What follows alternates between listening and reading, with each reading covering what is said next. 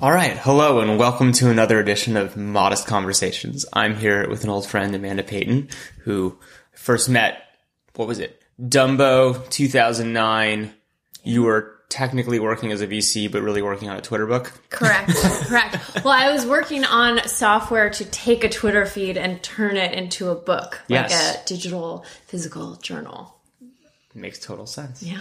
Uh, now working on another writing passion project that's coming along. Yes, that is uh, more purely in the in the physical book sense. But uh, yes, I've been working on that for, for a couple of months. That's awesome. Yes. And so, welcome to Modest Conversations. Thank you. I'm really excited to be here. Um, when we were emailing, you mentioned your old meetup, Mm-hmm. Y plus 30, which I feel like is perfectly in the storyline of all of these conversations. So There are no excited. new ideas. Exactly. So yeah, so what what what is our conversation about today? What's on your mind? So I would like to talk about the future through the lens of the morning routine. Because Awesome. I think that that is a good way to get a sense of how a breakthrough product can come about. So if you think about it, one thing that we were just talking about was this idea that when the iPhone came out, people would say, well, why would you ever look at your iPhone in bed when you can look at your laptop in bed? And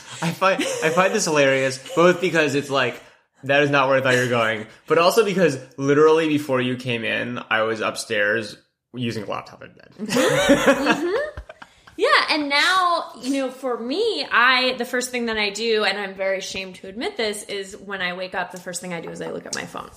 And and that was not how it was when I first got the phone and it took years for that behavior to sort of set in, but now it's definitely the sort of the first thing that I do um, to start the day. And so I really think that sort of the evolution of a morning routine can Yeah. give you a good sense of what the future will look like in 10 years, 20 years, 50 years. And so that was my my proposal topic to you was That sounds awesome. what is your what is your morning routine? What There- does it look like now and what is it going to look like Have you ever 10 seen? years? I'm very excited for this conversation. Have you ever seen a book called Daily Routines? No. It's great. It's this book that basically is, I think it's like on the order of probably 150 to 200 like very notable people, successful people who've done interesting things, Ben Franklin or whatever. And all it is is every chapter is one person. It's usually two to three pages, and it's how they spent their days. Like what was their actual routine every single day. It's pretty sweet. You should check it out. But first, let's have a conversation with no knowledge, and then Okay. Great. Um so one one thing that I've noticed about myself is I've started using my Alexa more Cool. in the mornings. So for example, what's the weather?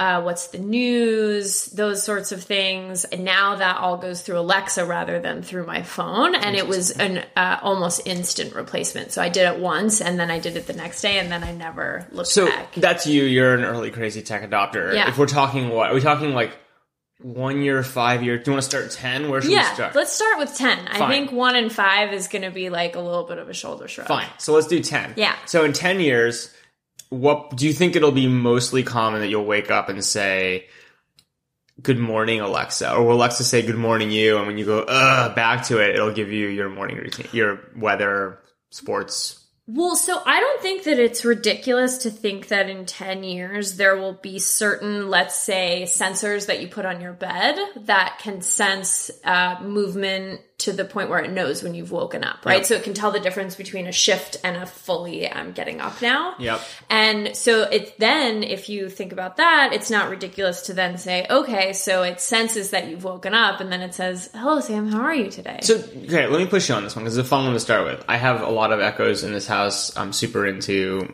the direction in certain ways. yeah, But it's so inefficient. correct. right? Like I, to listen to the thing ramble on. The reality is, is I would rather it have like a micro projector in it or something, Mm-hmm. right? And the voice input's great, but my view is like voice input's awesome, but visual output is so much more efficient. Like, Yeah. won't it just be sensor goes off, my wall lights up, right, with like the information I care about?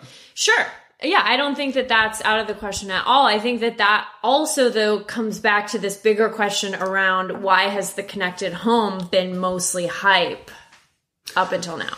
Yeah. Which I think, I mean, so, okay, so let's talk about connected home more broadly then. I mean, I think the, in my mind, the reason the connected home has mostly been hype is because most of the stuff in your home is like pretty expensive and slow cycle time. And the reality is, is I, I can't remember who said this, but someone said this. I thought it was a really good point, which is like a connected toaster is still a toaster. Yeah. Right? It's like most of what it does is toasting, and the Yep. fact that it's connected isn't that valuable. Right. But I would then bring up um, two film examples. So one is Pee Wee's Big Adventure, Okay. and two is Back to the Future. Ooh. And if One you one iconic film and one not so iconic film. Fair. well, and so if you think about these two films, there was there were these home displays that were just seemingly straight out of the future. And yet these movies are so old and almost none of the products that have been displayed are actually available in Sure. your home. And and that is is curious to me because I think that, you know, especially people who work a, a regular nine to five job where they go to an office, their morning routines are generally pretty similar. Yep. Um, and so if you are someone who, for example, drinks tea or coffee every morning, you have a way that you do it. Yep. Why is that not totally automated? Interesting. So, okay. So we've gotten, so far we've gotten you, going back to the 10 year out of bed. Somehow, some system's gonna know you're awake. Yeah. Right? That's pretty straightforward. Um, probably some, some people might, if you, if you still wear glasses, Yeah. right? Most people have LASIK by then, but you're still wearing glasses, mm-hmm. then maybe you're gonna get the audio version, which is gonna be slow. Of Yeah. good morning, Sam. Da, da, da. Most people would just be like, fine, glance over, projection on the wall, much more efficient way to ingest Yep. information you need mm-hmm. of like the shot in the morning. Yep. Walk downstairs, make myself some coffee, or there's there's still gonna be coffee in ten years. Yeah, I, I think that coffee is enduring. I think that coffee is, I would say, the great connector Fine. between the eras. The most basic stimulant will still be there. yeah And I mean, how many people? I'm actually curious even now. Like, I guess it used to be there actually has been disruption in this, right? Because it used to be that most people probably made coffee at home, and now I wonder if Starbucks meaningfully shifted that. I would love to see statistics on that. What would you guess? Do fewer people make coffee at home now than they did in 1990? I think, yeah. Okay. I do. I do. Th- I think yes. Okay, fine. So it shifted over to Starbucks. Does it shift back into the home? Or are we kind of on a like don't do it at home trajectory for the next 10 years? Well, uh, for that, my mind just went to Peloton, weirdly. One's downstairs. Yeah. Love the Peloton. Right? And so Peloton is, I think that that was a very short cycle, but it was, okay, you have to go to the spin class, you have to leave your house, and then all of a sudden it was, it inverted itself, and it's like, here's now this Peloton. Got it. And so, do you think that there is someone who is working on or will work on, even at Starbucks or a third party company, a machine that basically makes something that is almost identical to a Starbucks beverage in your house? Maybe. I don't know. It's an interesting question. Like, I'm definitely 10 years out, I'd put strong money on me still for sure having coffee. Mm-hmm. I actually am now obsessed with this instant coffee called Alpine Start, which is the startup. Do you know these guys?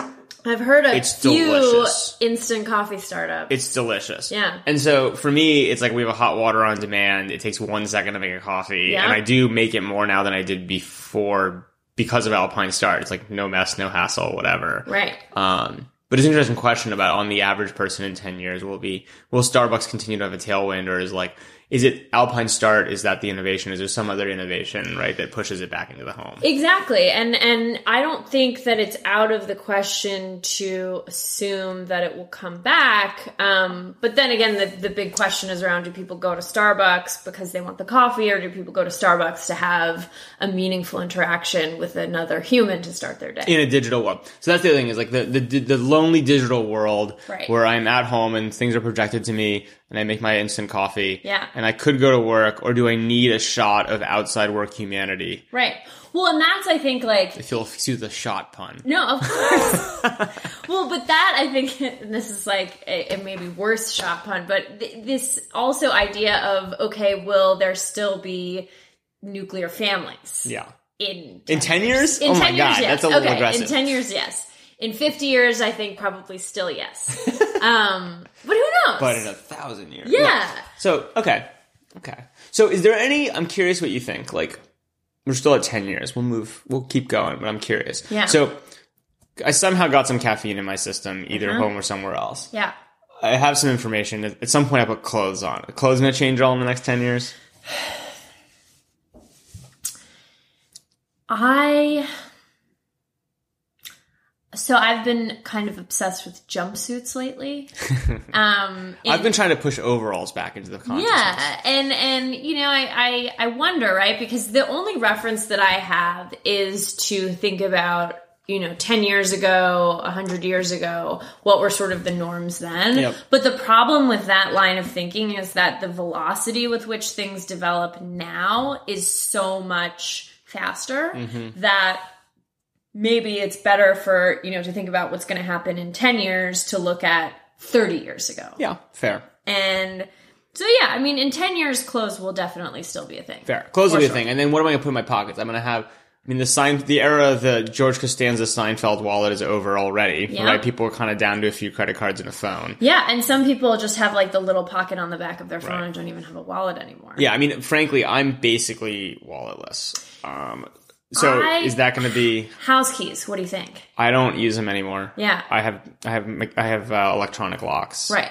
So those are gone. Yeah. You think in ten or, or longer? Do you ever have an issue where you get locked out or you wish you had a physical key? No. Right. So I would say I would say that car keys probably yes. I mean we could have a whole autonomous vehicle conversation, but you can save that for some other modest conversation. But I think that if you think about the keys that people have, that's usually car keys and house keys. And I think that in 10 years, house keys can be totally eliminated. But will they be? I agree they can be. Yeah. But like, I just put actually new electronic locks on the house because our garage got broken into because we live in San Francisco. Yeah. And um, um, yeah, they're like 250 bucks a pop. It was kind of annoying to have some guy come and replace them. It's kind of the same argument with other home appliances, although Mm-hmm. locks are actually relatively easier than like your stove, Mm-hmm. right? Which is like pretty hard just because it's annoying to replace. Like, do you think like, do you think we'll be over 50% on smart lock penetration in 10 years? That is a hard question because my, the the idealist optimist in me wants to say absolutely yes. Yeah. Because why should we have keys? They're stupid. People lose them. Oh, they're the worst. They're the worst, and they should die. I just think they should. Um, but at the same time, these things endure, right? Yeah. And and you don't. The other thing is the reason. One, one of the reasons why so many people bought phones and because and the way that that adopted so quickly part of it was that the phone is an entertainment device and so you can Most of it is. yeah, and and so to say, oh well, do you want to pay two hundred bucks to not have house keys anymore? It's like, well, I'd rather spend that on soda, lotto tickets, movies, games, like whatever. And and so I just I want it to go away, but I'm not necessarily sure that it will. So me, alone people are still going to put keys in their pocket. yeah, They're going to walk out of their houses. yeah. I assume if they're in an urban area, they're probably getting in a car they don't own. Interesting. If in they ten live years, In in an urban area. yeah, In a mm-hmm. car they don't own, or they're not. Let me rephrase. They're not getting in a car they own. Yeah, they might Yeah. be getting on mass transit or a bike or something else. yeah, An electric bike. Mm-hmm. Um, Ubers yep, probably still with drivers. yes, yeah. Totally. I think so. I agree. I think so. Um, and then they're going to work. What do you think about people? What do you think about the work from home numbers in 10 years? I don't even know where they are now. Yeah. Where are they now? I think small. Yeah. I think pretty small. I love modest conversations. I know. Well, I have facts. Yeah. exactly. so you go to your job. Um, I, I think you probably still go to your job. Now, do you go to your yeah, I, I, I think most people now one counter argument to that, yes. to make counter arguments. Um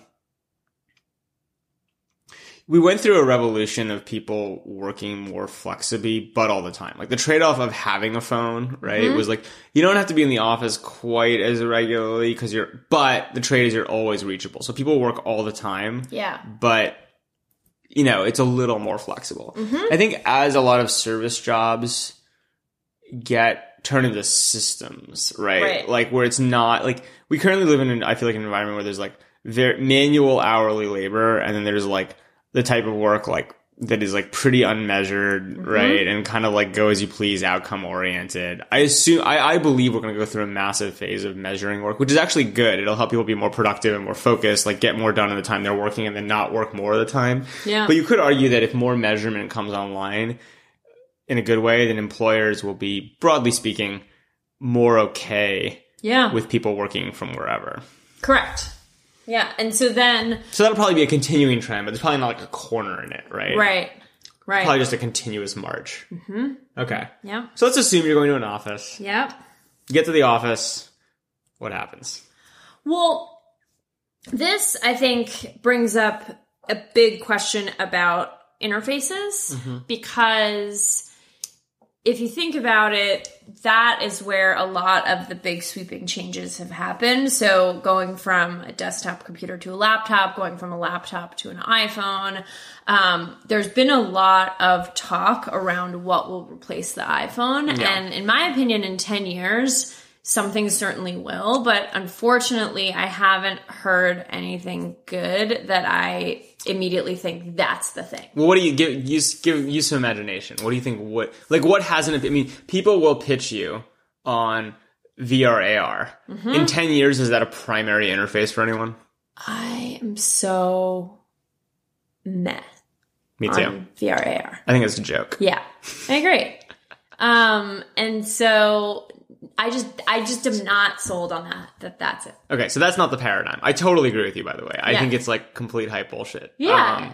and the reason I is like basically VR, just from a pure, from a utility standpoint, is just like lower density screens slapped on your face. Yeah. Do Um, you want to have an Excel spreadsheet in a headset? In th- what I want is in, th- in mi- Minority Report, Yeah. um, but that's not even close to what we have. Right. When we can have Minority Report, then maybe I want it slapped to my face. Yeah. But until then, I mean, I am a lot faster with a QWERTY keyboard and like a huge number of pixels on a massive flat panel Right. um, than I am in some kind of virtual environment. Yeah. But then is that a weakness of us? I don't think so. Honestly, Yeah. Mm-hmm. like I've thought a lot about this, um, especially because I now have a kid, and it's like, okay, like we're doing like a no screen thing at least for the foreseeable future. Okay. And some technologists will make the argument that's a huge disadvantage. Like they should learn how to exist in virtual. And I don't, I don't agree at all. I Mm-hmm. think like the reality is, is like, um, it's just like it's a simple matter of like pixel density, Yeah. Mm-hmm. right? And like speed. Um, and the reality is, is like, I think it, what's much interesting, you think about like a screen as an output device and a keyboard as an input device, the more interesting thing would be on input side than output side in my mind, right? Yeah. Right? Yeah. Like output is output is output. Like you can get cool ways to use more data to like understand numbers better, right? Which is effectively what half of us do. Mm-hmm. Yeah. Um, so but- then what do you so then what do you think about voice as an input? I love voice as an input if it works. Right. Um, the problem with voice is that it doesn't work. Yeah.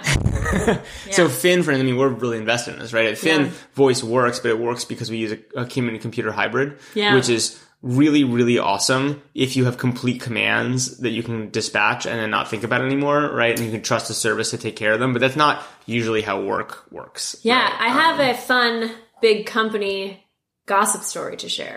I will not tell you which company this It's came fine. from. We'll easily be able to guess. But uh, it was a, a bunch of strategy people in a room talking about voice. Yeah. And one person said, okay, so let's say someone says, help me buy a car. How do we monetize that?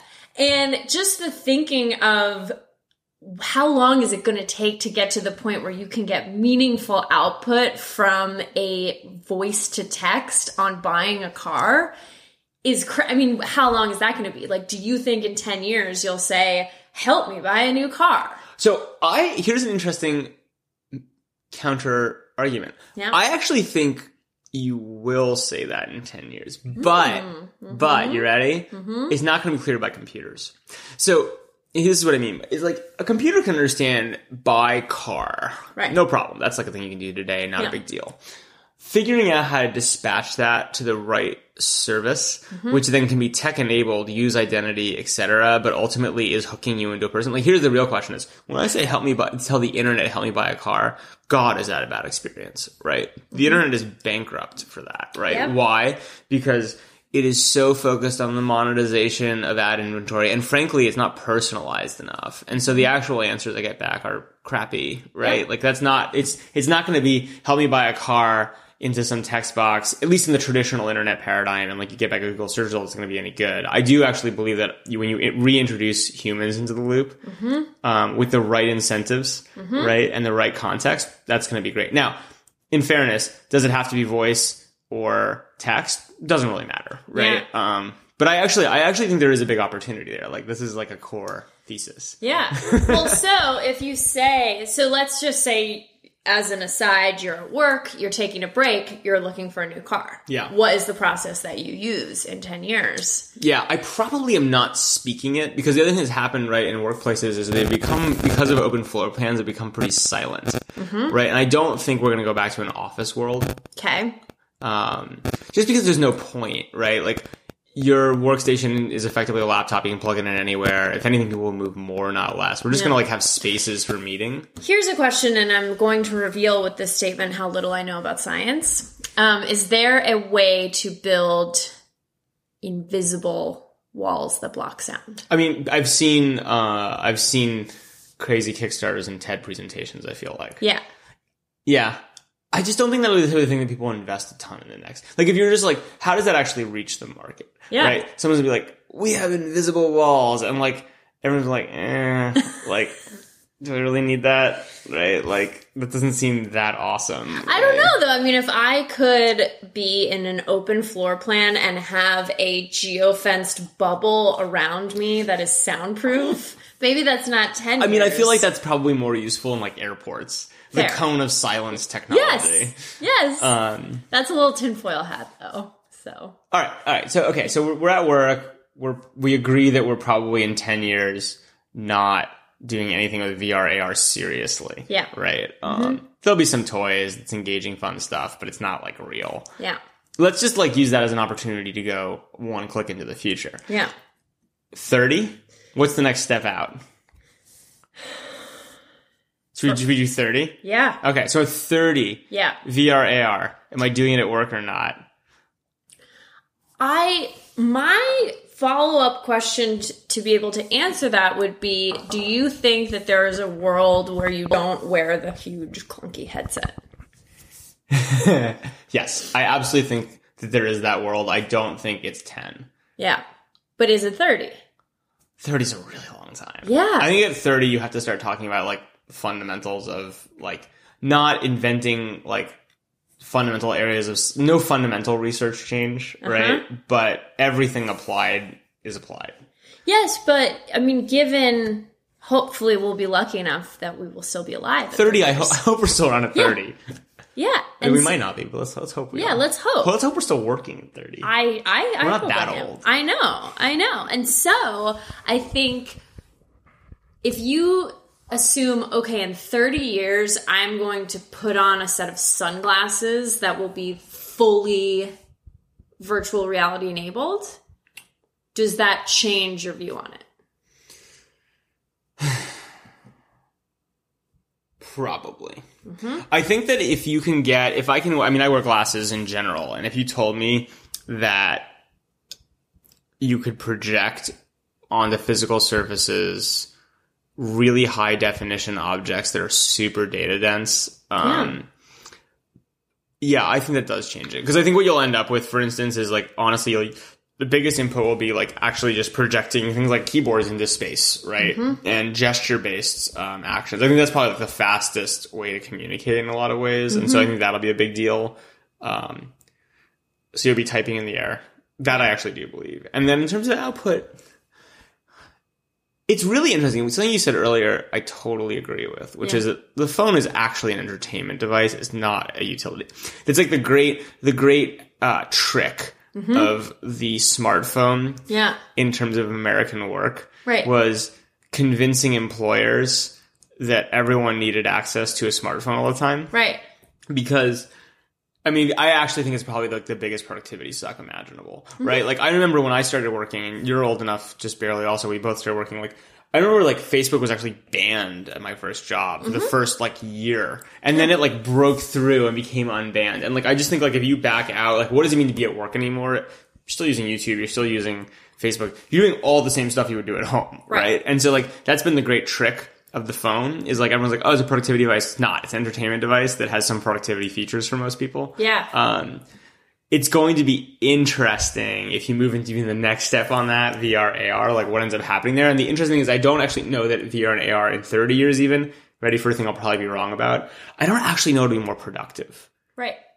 It'll be more fun though. Well, and that is so. So that's an interesting point, though, which is if if you think about the let's say um, Forbes 500, you take the top 50 companies. They're all competing for the same talent. They're all competing for the highest productivity, et cetera, et cetera, et cetera. Um, and and you know you include the top private companies in there as well in Sure. the mix. How do you believe that they will, due to competing against one another, figure out a way to increase productivity by essentially cutting out all of these distractions? Like, do you think No. that that is going to be a movement that will happen over the next 10 years or the next 30 years? Probably not. Well, let me rephrase. I actually think it won't happen. Well, it depends. You're getting me in a lot of wells. um, I think broadly it would be very good for the world to move more towards a work hard, play hard um, framework. Where here, here's a way to think about it. You know how the French effectively have 30 hour work weeks, which is the most ridiculous thing you've ever heard. Yes. I actually think Americans do also. Mm-hmm. Right? The only difference is the French have a rule about it. Yeah. And in theory, at least it should be when you're working, you're working, and when you're not working, you're not working. Yeah. Americans just kind of like, oh, sort of work all the time and don't work very hard in the office. So you, because we're diddling on our phones all day. Yeah. And so the interesting question for me is I could imagine a cultural movement of work hard, play hard, where some, here's what would happen. Some company would say, look, we're cutting our work weeks to three and a half days a week, mm-hmm. but they're really intense days. If you want to play, go play at home, right? And play and play for real. Like be with your family, do things in the real world. Don't be like half engaged all the time. Yeah. Unfortunately, I don't think there's a very huge economic incentive to do that. Mm. So I don't know how that actually plays out. But in 30 years, so I, so what you just said, I think is actually, whether you want it or not, a millennial rallying cry. And the reason is because I think that something that is very misunderstood about millennials is that they're lazy, when in fact they are not lazy. I think they are more efficient and efficiency oriented. And so when you say, oh, work three and a half days, I actually find that really appealing. Like, I would rather work 12 hours a day for three days and have four days off than work 40 hours and commute and this and that and go to stupid meetings. I it's interesting. I agree with you, but I wonder if you could pull it off. Right? And what I mean by that is like I mean th- there are people who advocate this. I actually haven't read it, but like there's a, the, the often at least headline quoted Tim Ferriss 4-hour work week. I have not read it and I don't know what the actual arguments are in it in mm-hmm. terms of but the idea being like just be really focused and get stuff done. I don't know. I actually don't know the book. Yeah. But the upshot is is like it's not like a new idea that you just like work fewer hours and work more efficiently. Right. The question is, is like, would you just like leave your phone at home? Like you've got, I mean, I know for me, like I'm absolutely addicted to my phone. For sure. I hate it, but it's true. Yeah. Right. So, um, working on this writing project has made me very, very self aware in terms of my own work habits because writing is one of the only things you can do where you yourself is the only input. And Yep. so when you know, if you're an investor, maybe your life is flexible, but you have people you have to meet with, you're scheduling with people, that's sort of a give and take. You have meetings, this and that. Um, when you work at a company, you have meetings that are dictated, etc. But when you're writing, you set everything. Yep. And so I it is only now that I have started turning off my internet and my phone during the day. Mm-hmm. And it was shocking to me because what I started to do is to text people who I would text regularly during the day and say, "Okay, I'm going to turn my phone off now." Like Yeah. as if they cared, which they didn't. Yeah. And I started to notice that, okay, I would turn it off for two hours, I would turn it off for four hours, and even turning off my phone for a seven or eight hour stretch, no one cared Yeah. Like I was not missed. and and this is really um uh this was a little tough. I think it's actually really tough on your ego to turn your phone off for eight hours and find that nothing has happened in your absence. Yeah. Um, and so that was really difficult for me at first, but then I found that I was so much more productive. I was so much more mentally sort of stable and, um, and I just started getting a lot more done and I started doing better work. And so then all of a sudden that's kind of snowballed. And then now I just turn it off during the day. All right, so let's go back into the, the framework of like the morning routine. So you're gonna wake up in 30 years Yeah. instead of 30 years right now. Yeah. I assume some shit's still getting projected on your wall. Mm-hmm. Probably. Same way as 10. I don't think Pro- it's- probably incredibly efficient bulbs um, and perfect brightness. perfect brightness. Yes. Fair enough. So you're not like hungover with like a wake up hangover thing. Yeah. You're feeling great. You come downstairs, you're still gonna have coffee. 30 years? Yeah, I think so. Okay. Coffee's still in the game. I mean, we'll still be alive, and I don't want coffee to go away. okay. and so, so- coffee will be like this old thing that, that old people do. I well, I don't know. I think that no, I think that co- I think that coffee is the historic, historically enduring substance. Fair enough. So coffee, you know, is the last man standing. Yeah. I'm definitely not using a physical key. I definitely don't have a wallet on me. Right. Yep. Right. Yeah. Um, I maybe am getting a self driving car, but I still kind of doubt it. I think we'll probably still have some people. It's very. 30 is a long time. I'll probably be wrong about that, but I always will take the, the long negative bet on that one. Do you think cars will be bigger or smaller in 30 years? I have no idea. What's your framework? Well, uh, my thinking is that they wax and wane. So cars get bigger, then they get smaller, then they get bigger, then they get smaller. I think it has to depend. Like, so I think houses will be smaller, right? Mm-hmm. Because if more is on demand and you just don't have to locally cache as much stuff, Yeah. right? And so I think that that'll probably happen. Um, so the logical extension would be like if you have really good logistics, then cars can be super small, right? Because like you just like I need an umbrella, and the umbrella car rolls up, right? And it just just has room for umbrellas, right? Yeah. But um, I don't know. That's I don't think that's thirty years out. I think cars will probably be about the same size Okay. um, maybe a little bit bigger just because things tend to get bigger. Um, all right, so you do all that. Now the real question in all this is like, how many days a week are you going to work?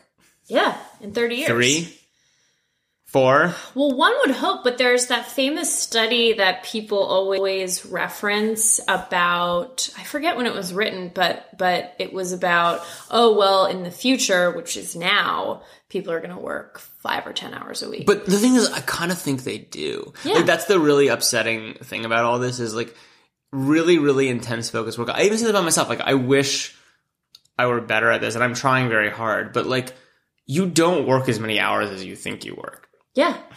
I agree. I agree. I mean, You get I- paid for 40 hours, maybe, but you're not actually working for 40 hours. I spent an hour today, a full hour, reading about Francis and the Lights on the internet. Yeah, that's not really, great. not related to my work. I That's just, fine. You're allowed to do that. You're Yeah. allowed to entertain yourself. You just be clear about which is which. right.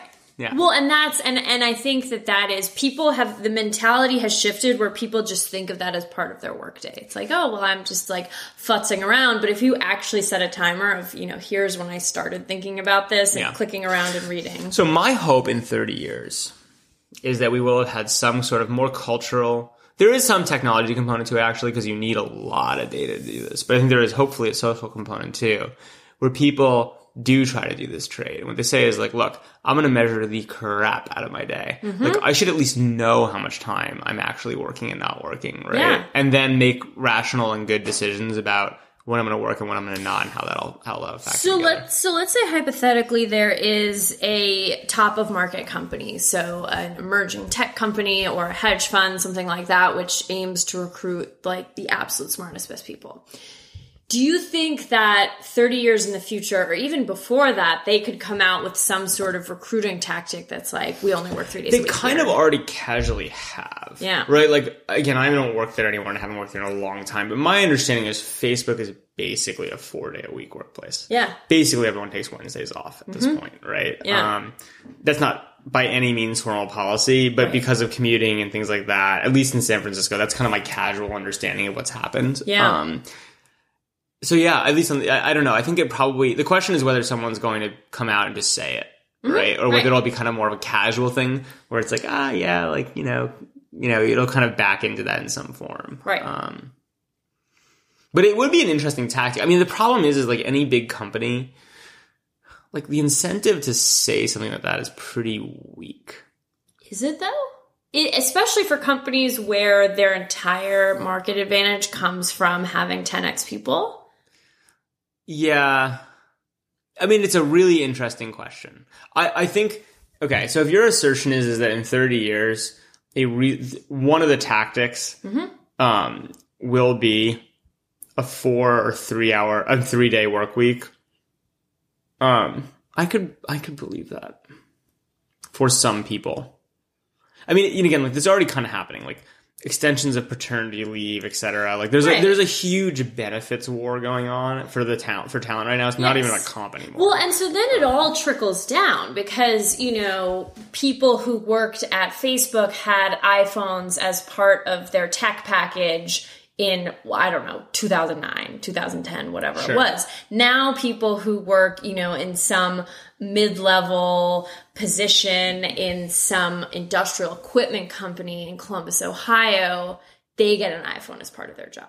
And like, yeah, that t- took them until 2016 to institute that. Yeah, I think that's a fair point. I think that's a fair point. I think it is interesting to think how these things ripple through. I mean, it's actually quite bad for like the overall wealth of society Mm-hmm. because it basically means. I mean, it means that we're shifting. I mean, I- this actually makes a lot of sense to me, which is I really believe that we're shifting to like a multi current back to a multi currency existence. We went through this blip in the last hundred years where it made a lot of sense for people to focus their activities around earning dollars Right. because a lot of the luxury goods you wanted were produced in these huge supply chains Yeah. and were expensive like cars and refrigerators. And so you had to earn dollars to buy the luxuries. Right. but as we kind of and this goes down to like what what really good stuff are you going to want to buy that's expensive? It's like as all the things we want to consume or a lot of them become digital super cheap to produce at scale and like etc then like you could make an argument which is like yeah actually gdp which i make frequently isn't going to go up very much. That doesn't mean we won't be happier or better off. It's just we're going to trade back for leisure time. Well, and that's the millennial cliche of like, I just care about experiences,